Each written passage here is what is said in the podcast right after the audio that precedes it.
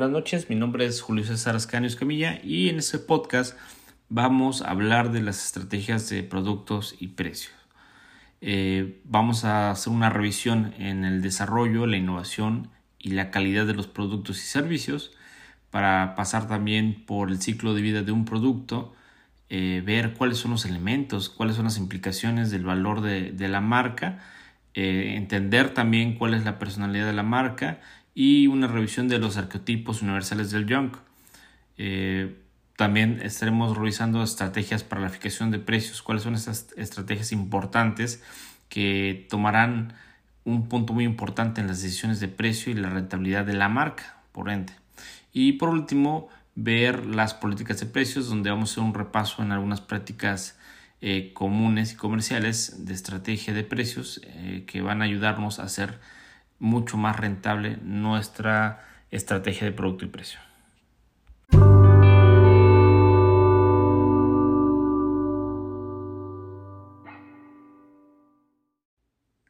Cuando nos tratamos de introducir en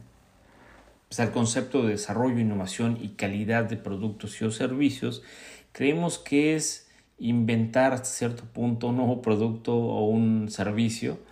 pero no, realmente el desarrollo, la innovación y la calidad de productos y servicios no se basa en, buscar el hilo negro de, del marketing o, de la mercadotecnia o del mundo eh, globalizado y, y, demás. Se basa prácticamente en buscar la manera de crear productos y servicios originales. ¿Y a qué me refiero con productos y servicios originales? Bueno, pues que sean eh, productos mucho mejores a los que se encuentran actualmente disponibles en el mercado. Eh, puede incluir hasta cierto punto pequeñas modificaciones eh, o crear nuevas marcas, por supuesto, que puedan crear también productos, pero siempre teniendo en cuenta que el nuevo producto, el nuevo desarrollo del servicio tiene que ser 100% original. solamente y de esta manera se podría crear una alta competitividad que en los mercados actuales pues tendría un auge increíble, un, golpe hasta cierto punto anímico eh, y estratégico bastante constante que va a tener que obligar a que las empresas tengan que renovarse de manera constante. Eh, un punto o a lo mejor un ejemplo, un caso de estudio muy sonado en temas de telefonía, por ejemplo, cuando Apple eh, pues no es que haya inventado un teléfono, no es que haya inventado eh, la comunicación por, teléfono celular, simplemente mejoró de manera ah, eh, pues bastante original un producto, le incluyó mejoras a ese producto, pues como la pantalla multitáctil que durante mucho tiempo, aunque ya estaba en los teléfonos celulares, pues no era funcional y no era tan, tan buena como la del iPhone cuando salió por primera vez, bueno, pues en ese punto obligó a todas las demás empresas y a todos los demás competidores a tener que andar innovando constantemente al ritmo de Apple para poderles eh, pues entrar otra vez en un tema competitivo. Eh, cuando sale por ejemplo el iPhone pues tenía una ventaja competitiva de cuatro años, ventaja competitiva que el proveedores como Samsung que fue su competidor número uno incluso tuvo que volver a, rediseñar todos sus productos e incluso hasta copiar el producto base de Apple porque pues no había manera de alcanzarlos. Que sí se fueron a una batalla legal porque pues prácticamente la competitividad está totalmente nula pero aún así eh, lograron acortar esa brecha. Sin embargo repito pues prácticamente entrar en un tema de crear productos o servicios originales va a provocar que la competitividad sea totalmente expuesta en el mercado actual porque pues todas las empresas se ven obligadas justamente a tener que renovarse constantemente para estar competitivos. Eso es lo que hace la innovación, el desarrollo y la calidad de productos y servicios.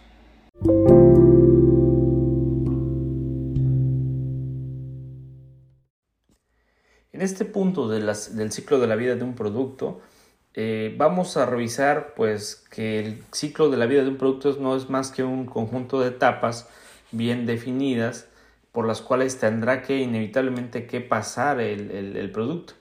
Eh, pues es la introducción, el crecimiento, la madurez, y prácticamente el declive. En cuanto a la introducción, pues va en ascenso totalmente, eh, pues en relación a las ventas y el tiempo, que son las dos variables en las cuales el ciclo de la vida del producto se basan, va en ascenso, el crecimiento pues prácticamente hace en algún punto que la introducción al primer producto base de alguna otra manera tenga algunas modificaciones que con el tiempo van a incrementar las ventas. Hasta llegar a un punto de madurez, que es la tercera parte del ciclo de la vida de un producto, donde ya finalmente el producto, gracias al tiempo y a las ventas, ha podido de alguna u otra manera madurar lo suficiente para reinventarse o corregir aquellas primeras eh, fallas técnicas o fallas de calidad o fallas operativas, las cuales pues finalmente van a, madurar, van a corregirse y van a crear un producto sólido. Sin embargo, inevitablemente aún sea un producto, un producto, un servicio con una madurez, con altas ventas y con un largo tiempo, entre más se extiende el tiempo, más pronto va a llegar el tema del declive del producto. ¿Por qué? Pues porque tiende a ser ya un producto bastante, este, pues, pretencioso o hasta cierto punto aburrido, porque ya se vuelve, pues, tan común o tan, este, pues, tan popular que ya no notan algún cambio, algún crecimiento, alguna mejora en el tema de, pues, del, producto como tal. ¿Qué pasa? Pues eh, esto lo vemos, por ejemplo, igual con los teléfonos celulares. Otro ejemplo es, pues el teléfono sale al, al, al, mercado, sale con un sistema operativo que viene incluido, que tiene funcionalidades o que hace que opere de manera frecuente el, el teléfono.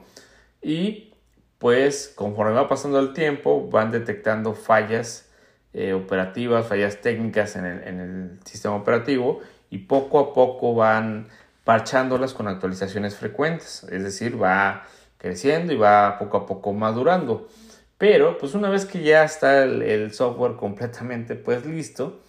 ¿qué pasa? Pues que después de un tiempo ya se vuelve obsoleto, ¿no? Va en declive porque la gente ya no encuentra en él eh, mejoras o características innovadoras o atractivas que hagan que el producto o el servicio pues sean hasta cierto punto, eh, pues sí, atractivas y demás. Entonces, inevitablemente la curva en declive va a ir en relación al tiempo. En este punto de los elementos y las implicaciones del valor de la marca, eh, tenemos que entender que pues una marca es una identidad eh, única que se puede distinguir eh, de una manera eh, pues fácil y que se encuentra sí o sí en la mente del consumidor. ¿no? Es por eso que este producto o servicio eh, tiene hasta cierto punto una personalidad propia que por mucho o por poco los usuarios lo consideran principalmente uno de los pues activos más positivos de una empresa entonces, eh, hasta cierto punto, la marca, eh, pues es simplemente un pensamiento, una idea que tiene, pues, un consumidor acerca de, pues, cierta, eh, pues sí, producto o servicio. Es, es, una idea base que el consumidor tiene acerca del producto o servicio, ¿no? ¿Cuáles son los elementos que incluye o que implica el valor de una marca o cómo se crea? Pues el capital de la marca está relacionado con los resultados de, comercialización. A esto me refiero que eh, si la marca o el servicio este, no, no tiene buenos resultados de, de, sí mismo, ¿no? En cuanto a servicio, en cuanto a producto y demás, pues no puede contar con un, un capital de, marca relacionado a, la comercialización. Es decir, si tiene malos resultados, pues no tiene ningún eh, resultado de comercialización en cuanto a cuál es el propósito de activo intangible, que es bastante importante en cuanto al valor psicológico y financiero, pues es exactamente lo mismo que en el primero, ¿no? Eh, de alguna u otra manera,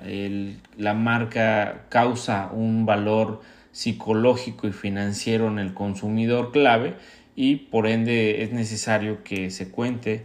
con ciertas estrategias eh, que influyan en cuanto a la personalidad, las combinaciones de las cualidades estratégicas que en algún punto pueden ofrecer u otorgar vida y valores a la identidad de la marca dentro de un proceso que facilita el trato con, el consumidor.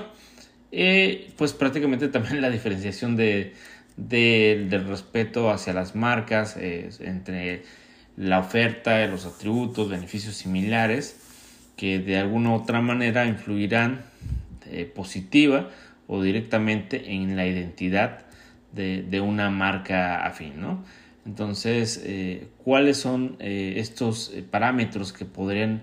afectar o influir en el reconocimiento de la marca o la personalidad de la marca? Pues el primero es, sin duda alguna, el logotipo, ¿no? La imagen, cómo se ve la empresa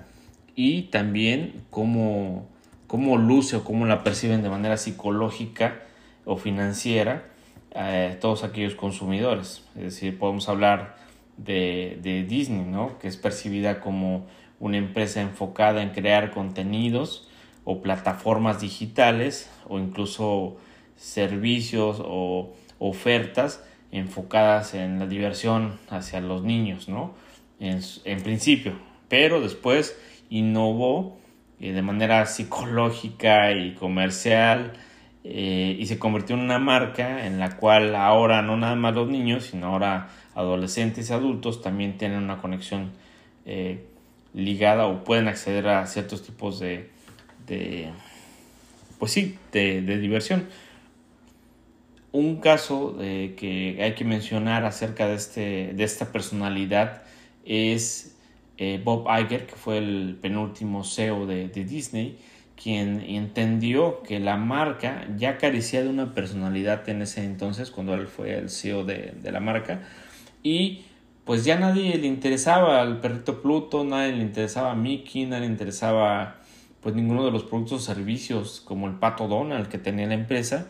y empezó a diversificar. ¿Por qué diversificó? Justamente porque quería darle un cambio a la personalidad de la marca. ¿Qué hizo? Pues compró Star Wars, compró Pixar, compró eh, plataformas que después evolucionaron y se convirtieron en lo que hoy conocemos Disney Plus. Eh, entró al mundo de los, yates, de los yates, de los cruceros, perdón, los parques temáticos, es decir, fue adquiriendo otras marcas que tenían una personalidad diferente a Disney pero que al complementarse a formar parte de un portafolio de trabajo, incluyendo National Geographic y ESPN, que también son plataformas de deportes y plataformas de contenido de viajes, pues sumaron un valor incalculable a la marca y le dieron una personalidad totalmente diferente a la cual eh, pues estuvieron atados durante muchos años, ¿no? Entonces jugó un, factor bastante importante este, esta adquisición estratégica de nuevas empresas que dieron sí o sí un cambio pues, radical a la empresa Disney y crearon una nueva personalidad de marca que es bien recibida en este momento por muchos eh, sectores de los consumidores diferentes o muchas audiencias que antes no tenía acceso eh, pues Disney.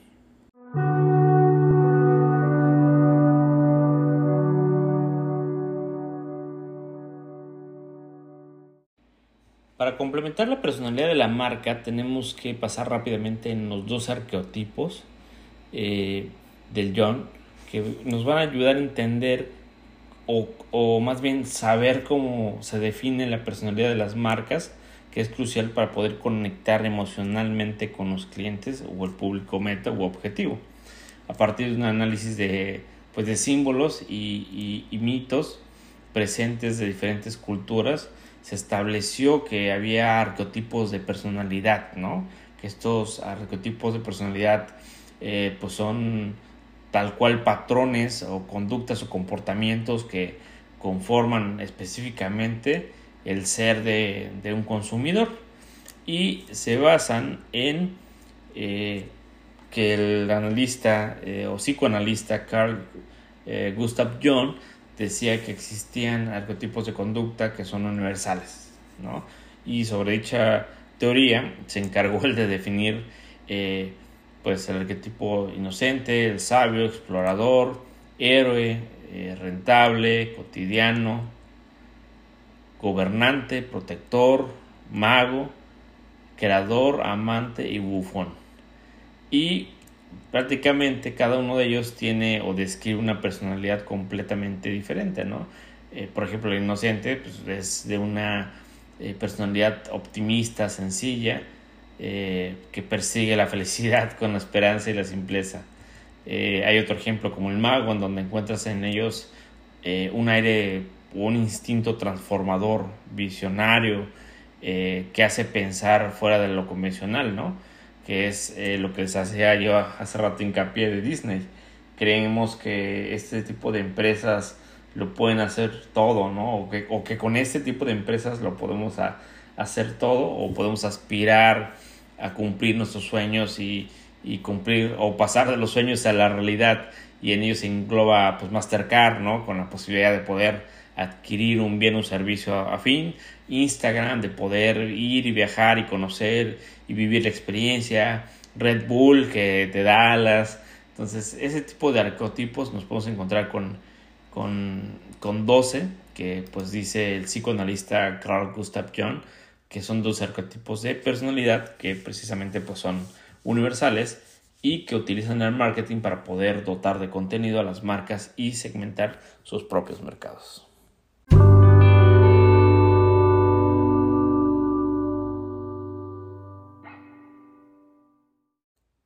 Para la estrategia de fijación de precios, eh, Creo que en mi punto de vista no hay hasta cierto punto una estrategia universal. Simplemente puedes eh, acceder a un sinfín de estrategias totalmente variables en donde ponemos nuestros servicios o productos eh, dentro de una incidencia esencial entre el éxito y el fracaso de una empresa. La elección de la estrategia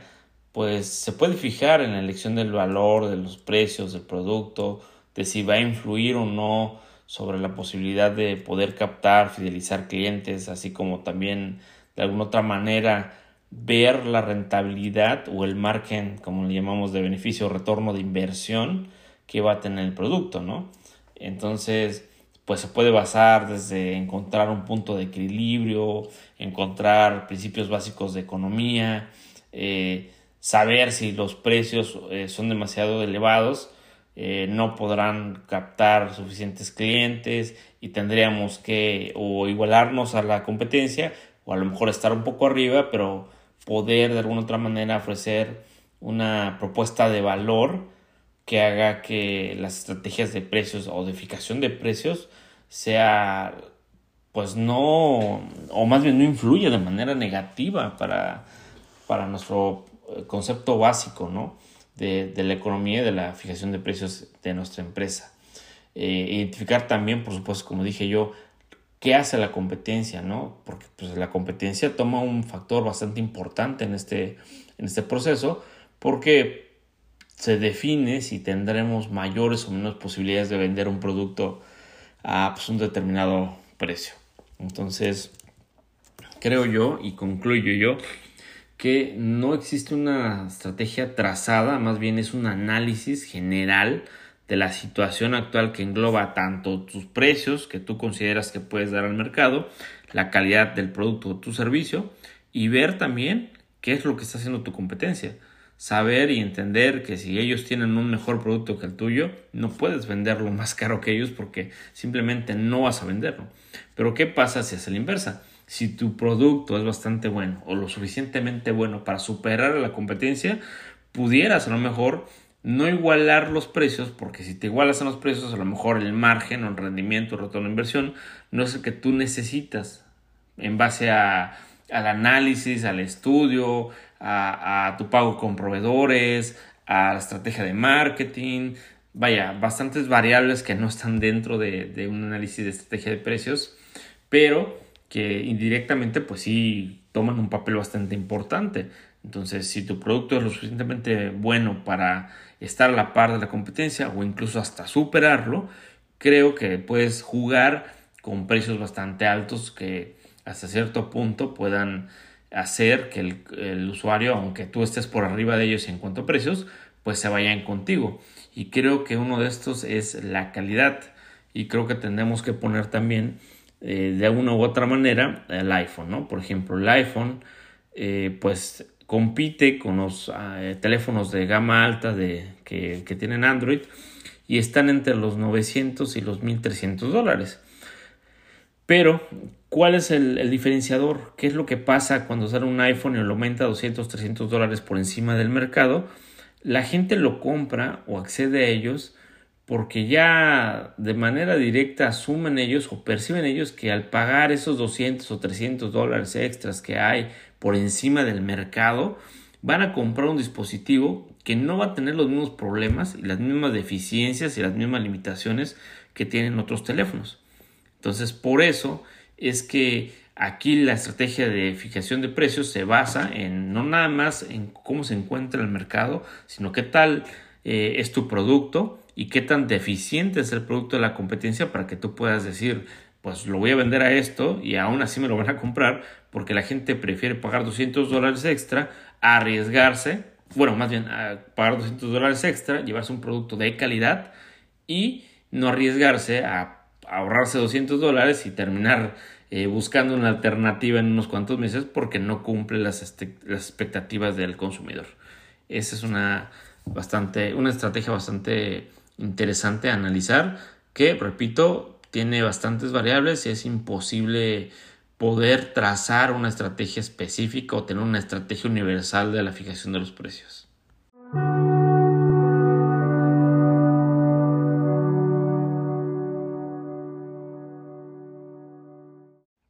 Bien, pues como último punto tenemos que revisar las políticas de precios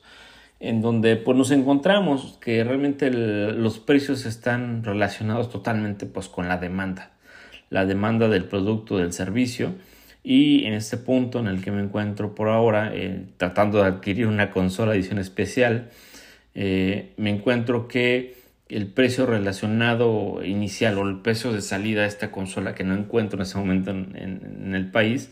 eh, salió a 500 dólares, por, así decirlo, pero como la demanda es bastante alta, el único proveedor que logró acaparar la mayoría o la mayor cantidad de dispositivos o de consolas de videojuegos, ahora le puso el, casi el doble del precio. Entonces, en ese punto, el precio está relacionado con la demanda. Ellos relacionan que la demanda es totalmente alta, que no existe bastante stock o bastantes unidades disponibles en el mercado porque saben que lo acapararon y ellos se pueden dar el lujo de subirle el precio a lo que ellos quieran. Totalmente contrario a si muchos otros proveedores hubieran podido acaparar la misma cantidad de unidades y simplemente eh, tuvieran la posibilidad de mantener todavía el precio inicial. Entonces es algo complicado, pero siempre un producto, un precio inicia en base a relación a, la demanda. ¿Cuál podrá ser la demanda de tu producto? Si creaste algo sumamente innovador, puedes incluso irte por encima de la, de la competencia y la gente lo va a pagar. Pero si resulta ser que tu producto o servicio es malo, pues prácticamente no va a haber una demanda eh, positiva para tu producto, ¿no? Eh, también la, parte psicológica de los precios, en donde algunos precios tienen un mayor atractivo que otros debido a que son tradicionales o que satisfacen una, lógica interna de los consumidores. Llámese el tema de Apple. Eh, no importa que cueste 300 dólares más el teléfono que los de la competencia, satisfacen alguna lógica interna del consumidor y eso hace y tiende a, crear pues una demanda bastante alta sin importar si el teléfono pues cambia o no cambia, como la versión del iPhone 12 contra el 13 que no cambia absolutamente nada, pero el teléfono ha tenido una gran demanda y pues, juega también con el factor de los precios eh, pues prácticamente psicológicos, ¿no? Eh, otro punto es la fijación de los productos eh, promocionales en donde los productos tienen precios reducidos que se denominan promotores de tráfico, en donde el líder perdedor o el, líder de precio juegan y ese tipo de productos se valora eh, por debajo del aumento del precio total del, acostumbrado. ¿Qué pasa con esto? que eligen por su atractivo promocional el producto, más no por algún factor psicológico o de, demanda eh, común, ¿no? Incluso eh, el último punto que habla de la discriminación de los precios, habla que la mayoría de los vendedores en los mercados que no son perfectos, pero son bastante competitivos, descubren que pueden aumentar sus, sus ingresos, sus ganancias y beneficios si cobran por sus productos eh, un precio distinto cada vez. Eso es una mala práctica que regularmente está hecho en, pues justamente en mercados eh, pues altamente competitivos que no están regulados, donde se puede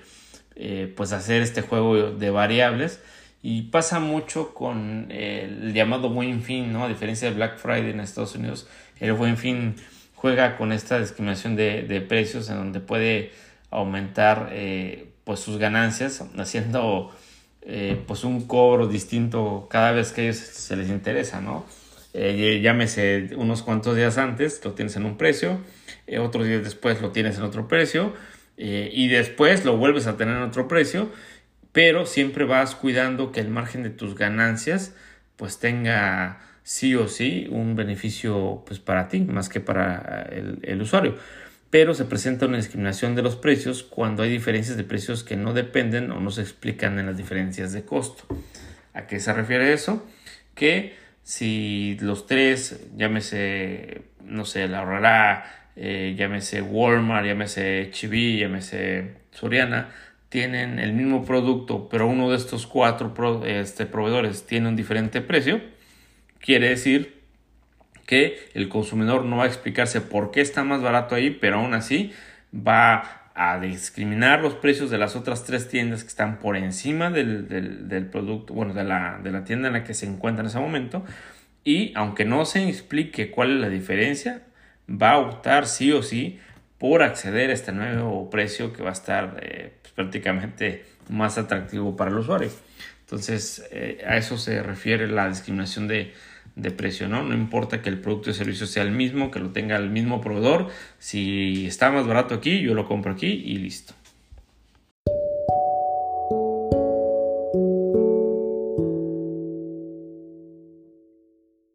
Bien, pues con esto concluimos este podcast de estrategias de producto y precio